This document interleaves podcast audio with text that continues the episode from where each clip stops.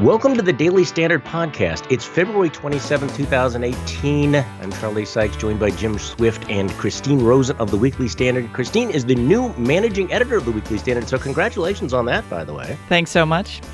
You'll learn how to herd the cats over there. Here's hoping. Hey, but, uh, before we get into the news of the day, I got something in my email box yesterday from Judge Roy Moore.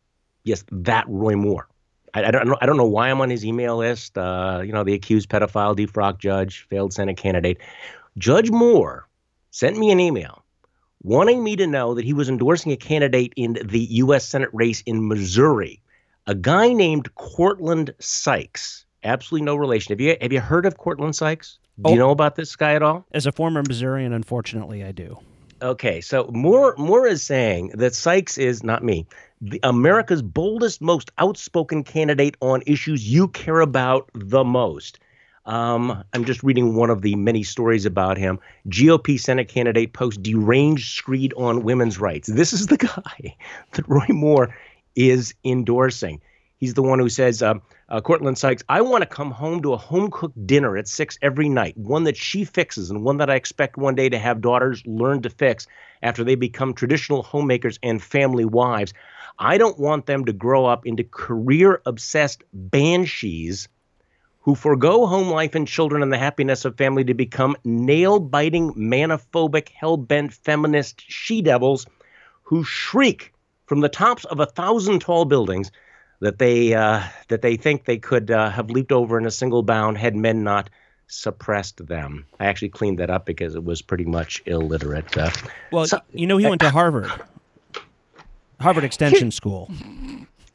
Here, here's here's the thing: is there some weird vortex of craziness out there? Some sort of magnet of nutbaggery where these guys find one another now in the conservative called, movement? It's called Reddit for some of them, but I mean, I wouldn't know I'm a she devil and banshee, and I'm thinking that that's probably um, has to do a little more with his uh, personal proclivities than it does the idea that you would publicly pronounce that you want your daughters to be raised to become happy housewives uh, rather than banshees is uh, problematic, as they say.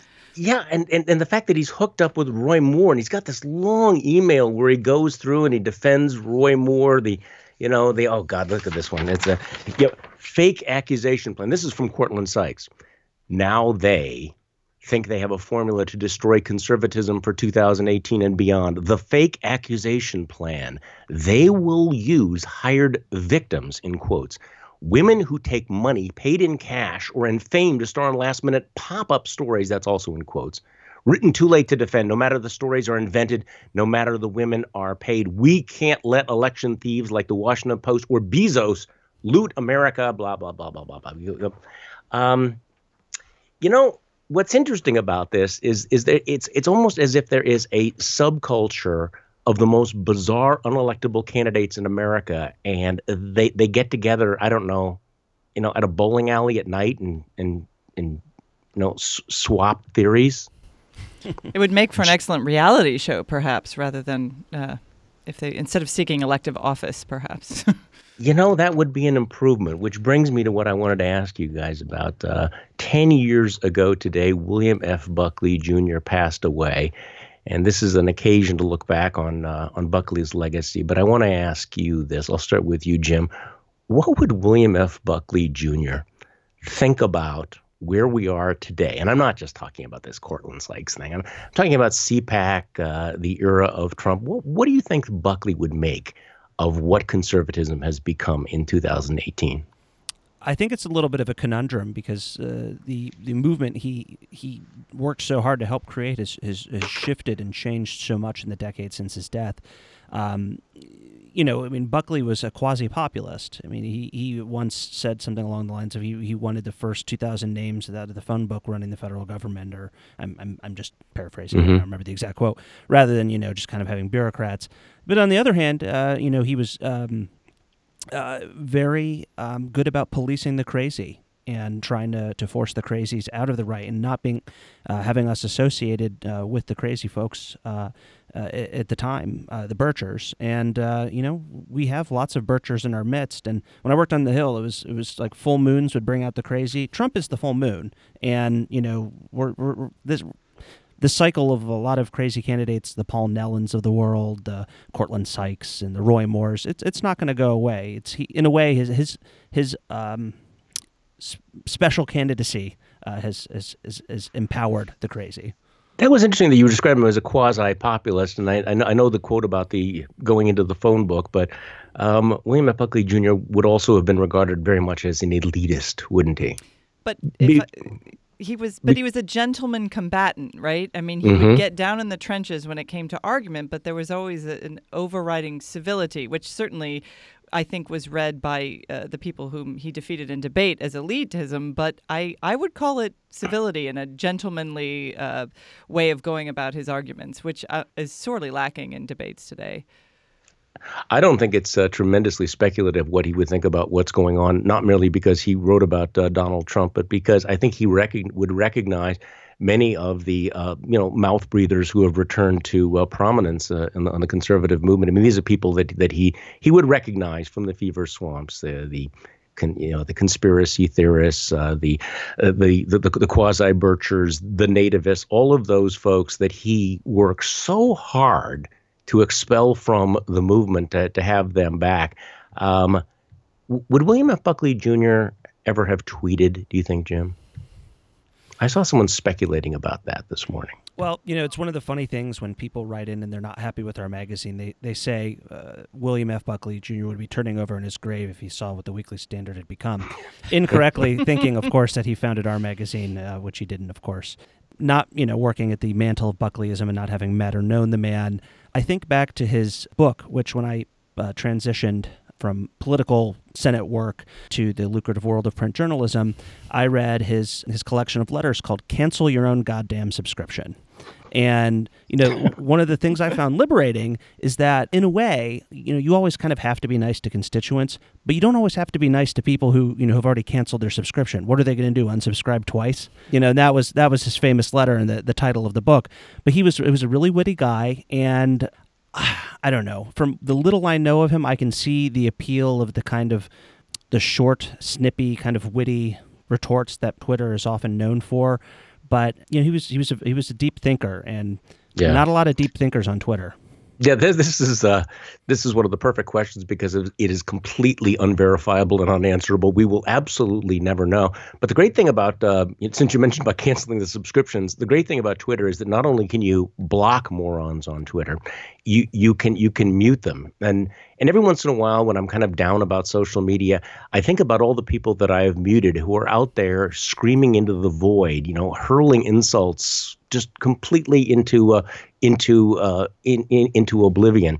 Um, you know, the, the the fallout continues from CPAC, and I was uh, I was off yesterday. I didn't have a chance to talk about uh, the remarkable moment when Mona Charen um, called out CPAC for inviting a proto-fascist uh, Marine Le Pen to speak, and and also uh, called out the hypocrisy of uh, many people on our side about uh, women's rights and the way that she was booed um, and jeered and, and had to be apparently escorted from CPAC by security agents. You know, I, I, I guess what's really remarkable is you don't have to be that old to remember when someone like Mona Charen would have been absolutely at the heart of the conservative movement as a mainstreamer and what we saw over the weekend is is how people like Mona Charen really don't have a place really at the seat of uh, CPAC. Uh, your thoughts about that, Christine?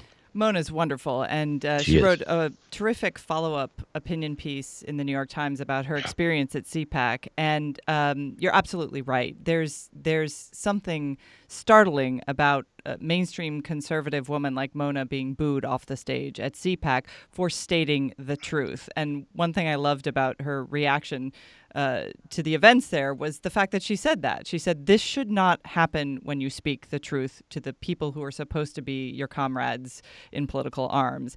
And, um, you know, she, one of the things she did very well, and it's extremely important for conservatives to heed this advice, she said, it's, it, we have to police our own. If we're going to talk about the excesses of, for example, the Me Too movement, uh, going after people, accusing them without giving them, you know, fair hearing, um, et cetera, et cetera, then we absolutely must call to account the men in the conservative movement who've done the same thing. And, you know, she pointed obviously to people like Roy Moore and to the president himself. And for that, she was uh, cast out. Um, and I think uh, good for her. She was very brave to do it. And uh, they, she even expressed her surprise that they invited her in the first place because she's been very clear about her views about the president and some of the people who've worked for him and whom he supported. So she's absolutely right. And policing our own has become, an unfortunately, almost full time job for a lot of conservatives. And, and I think that is, is crucial. I had a conversation with somebody uh, the other day, and I, I tried to make the argument that uh, you understand that CPAC is not the conservative movement. There is a conservative movement out there that was not represented by CPAC. And the response I got was, well, look at the polls. Uh, at something like, uh, you know, 80, 90% of Republicans are, are supporting what's going on right now. Um, but clearly, the CPAC has made a decision, um, and under and let's let's call him out by name. I mean, Matt Schlapp. You know, there was nothing inevitable about the fact that he would uh, turn that basically into a uh, a Trumpist cheerleading uh, section. Mm-hmm. Uh, I thought it was interesting that the governors are in town, right? The governors are in uh, in in Washington D.C. Were there any governors that even spoke at CPAC? The number of elected officials was extraordinary, extraordinarily small. So you could have had a more representative uh, cross section of conservative elected officials, and they and they chose not to do that. I don't think CPAC is someone who's gone, geez, maybe eight or nine times now. Uh, I, I, skipped this year. I, I, went over and watched. Uh, I met some people at National Harbor, as we mentioned in a previous podcast. But CPAC, I don't think has ever truly been representative of the conservative movement as a whole. It's it's the same thing like when people call congressional offices. It, it's not, that is not also a representative cross sample of constituents. Lots of people have jobs and they work and they don't have time like real to, lives. yeah to yeah. email their legislator or call their legislator and you know a lot of most of the things are like repeat callers. You know the people who can afford to fly to washington d.c for four days and you know stay at a pricey hotel are college students who are getting it subsidized or retirees. A lot of people in between that kind of have the time. But you know the guy who owns a mcdonald's franchise in lenexa park kansas is probably not taking off four days to go to cpac conservative guy in mobile alabama who runs a uh, truck repair business probably can't take four days off to go to CPAC. I've never really bought the the assertion that this this is the movement. No, I mean it's this is about who had money to come and and other things. It's always about money. All right, I want to talk about uh, the president as an action figure, the comments he made yesterday, but I want to give a shout out uh, to one of our sponsors, uh, the RX Bar. Uh, interestingly enough, I was flying back yesterday from New York, and I was at the I was at the airport, and realized they weren't going to give me any food on the airplane. So uh, I, you know, saw them one of the RX bars and knew that they were one of our uh, sponsors. And uh, you know, frankly, it is they, they are they're really delicious. It's a whole food protein bar, so you think you're just being virtuous, but the bars are made with 100% whole ingredients. Um, you know, back in 2013, RX bar called BS on other protein bars because there wasn't a protein bar out there that wasn't full of artificial ingredients, fillers, preservatives. So they set out to create a new kind of protein bar with a few simple, clean ingredients where every ingredient serves a purpose. Uh, so it's it's like eating three egg whites, two dates, six almonds. They come in eleven delicious flavor varieties.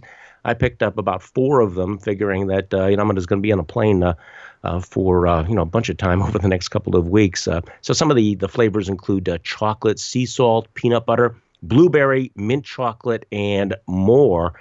For we have a special offer for listeners right now for 25% off your first order. Visit rxbar.com slash standard. Enter promo code standard. Again, that's rxbar.com slash standard and enter promo code standard for 25% off.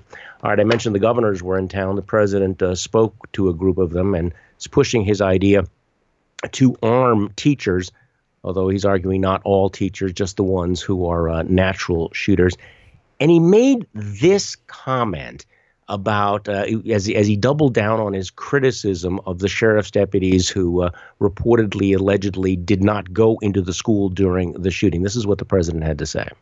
All right, the way they performed was frankly disgusting. They were listening to what was going on. The one in particular, he was then he was early. Then you had three others that probably a similar deal a little bit later, but a similar kind of a thing you know, I really believe you don't know until you test it, but I think I, I really believe I'd run in there even if I didn't have a weapon. And I think most of the people in this room would have done that too, because I know most of you. Okay, Jim Swift, your reaction, the president saying that he he doesn't know for sure, but he would have gone in there, he would have taken a bullet for those kids. He always prefaces these things with "I believe" or "I'd like to think" and, and, and other sorts of, you know, strange qualifiers. And he, he always does this uh, on, on a lot of his claims or his promises and whatnot. I'll just like to take a step back, and I, I don't mean this personally because I'm I'm overweight mm-hmm. and out of shape myself. I've never seen the man run. I mean, I've seen him golf and he rides golf carts, but I've never seen the man run. I saw Bill Clinton run to McDonald's. Bush was a runner and a biker. Obama was less about, I mean, he was a basketball guy, but I don't think I've ever seen yeah. the president physically run.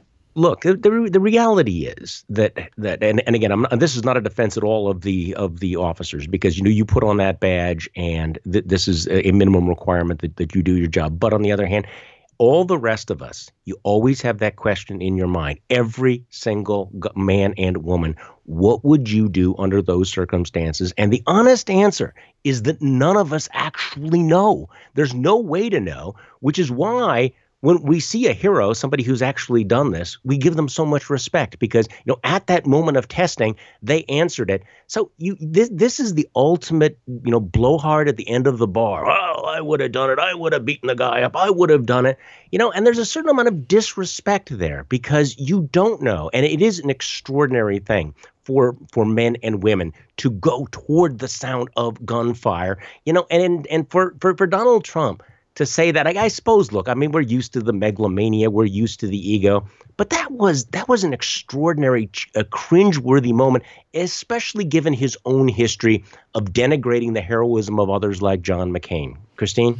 Well, I think one of the reasons that his comments to the governors, besides just being egregious, um, have been getting a lot of attention is that it's it's this specific situation, right? So you're absolutely right that the kind of people who run towards gunfire have generally, we hope, been trained to keep their calm and to rush into danger and to help those of us who rely on them for protection. And this is a case in Florida where the police officer failed to do that. And I know he's making a whole round of excuses today about, oh, this was my training, et cetera, et cetera. But I think one of the things that Donald Trump is unfortunately canny about doing is filling a void.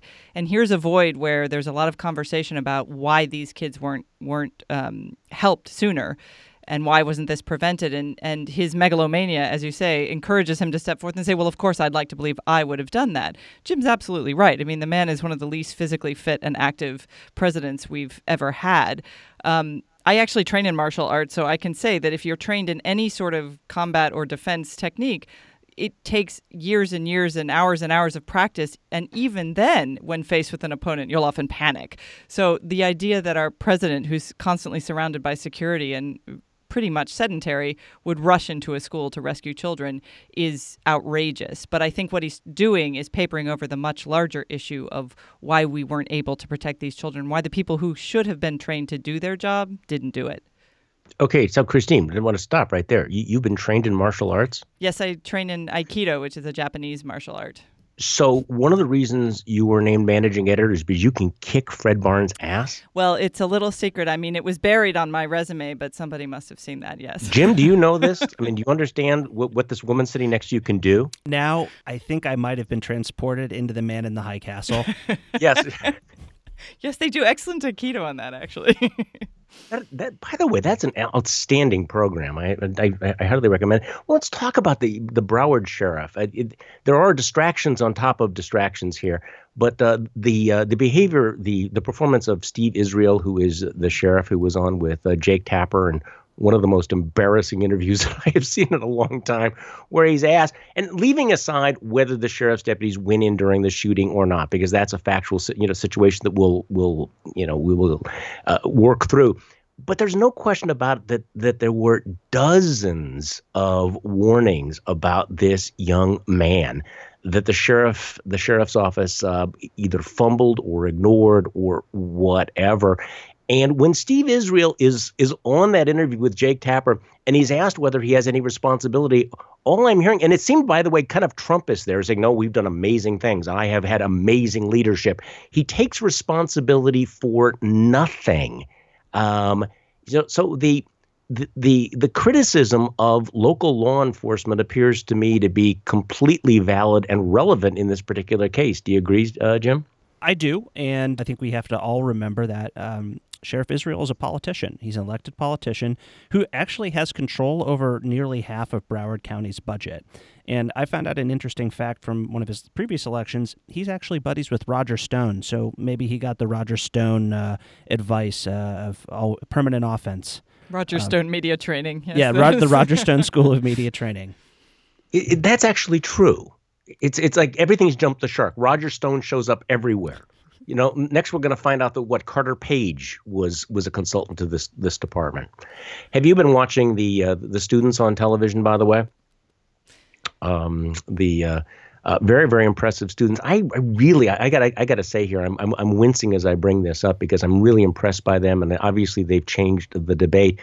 But you know, there's a reason why um, it's dangerous for anybody in American politics to rely on 16 and 17 year olds to be uh, to be spokesman and to deal with with complicated issues. And I I certainly you know don't want to get into denigrating what they went through in any way whatsoever.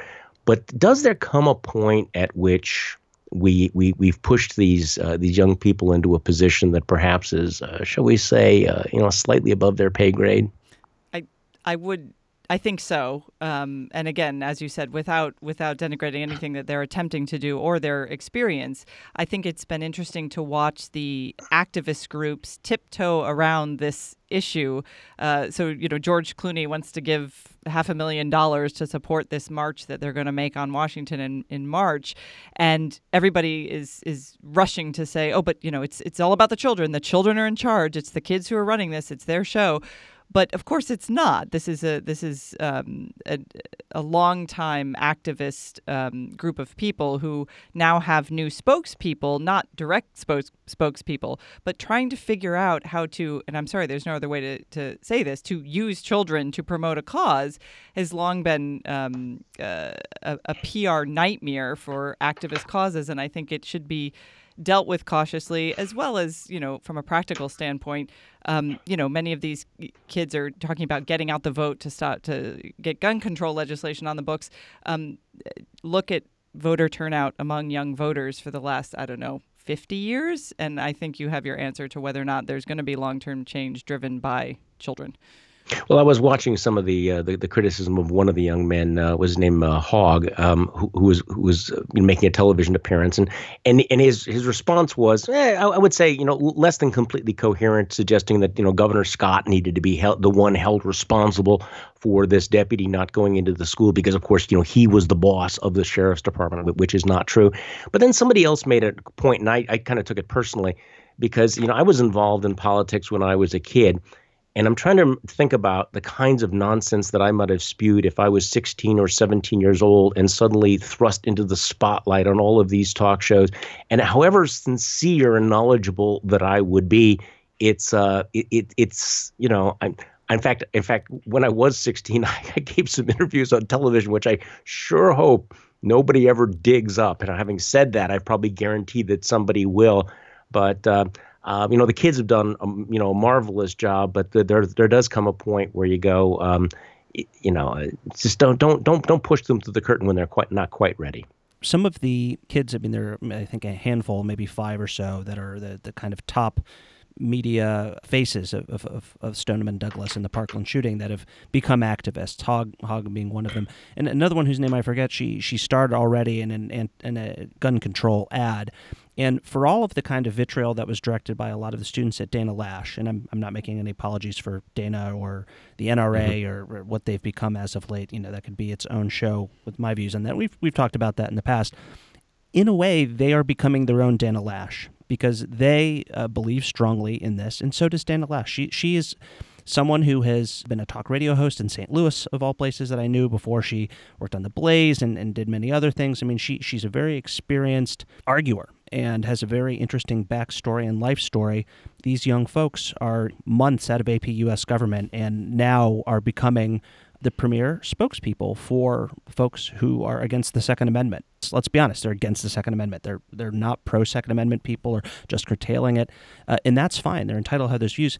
And it's it's I don't think that it's irresponsible to do that. I mean, I, I, like you, was politically active when I was young. I gave pro life speeches during the March for Life at my Catholic school, you know, um, and I was nowhere near as eloquent as those children are. And I, I wish I wish them the best in their career. If this is what they want to make into their career, I, I don't agree Yeah. with them.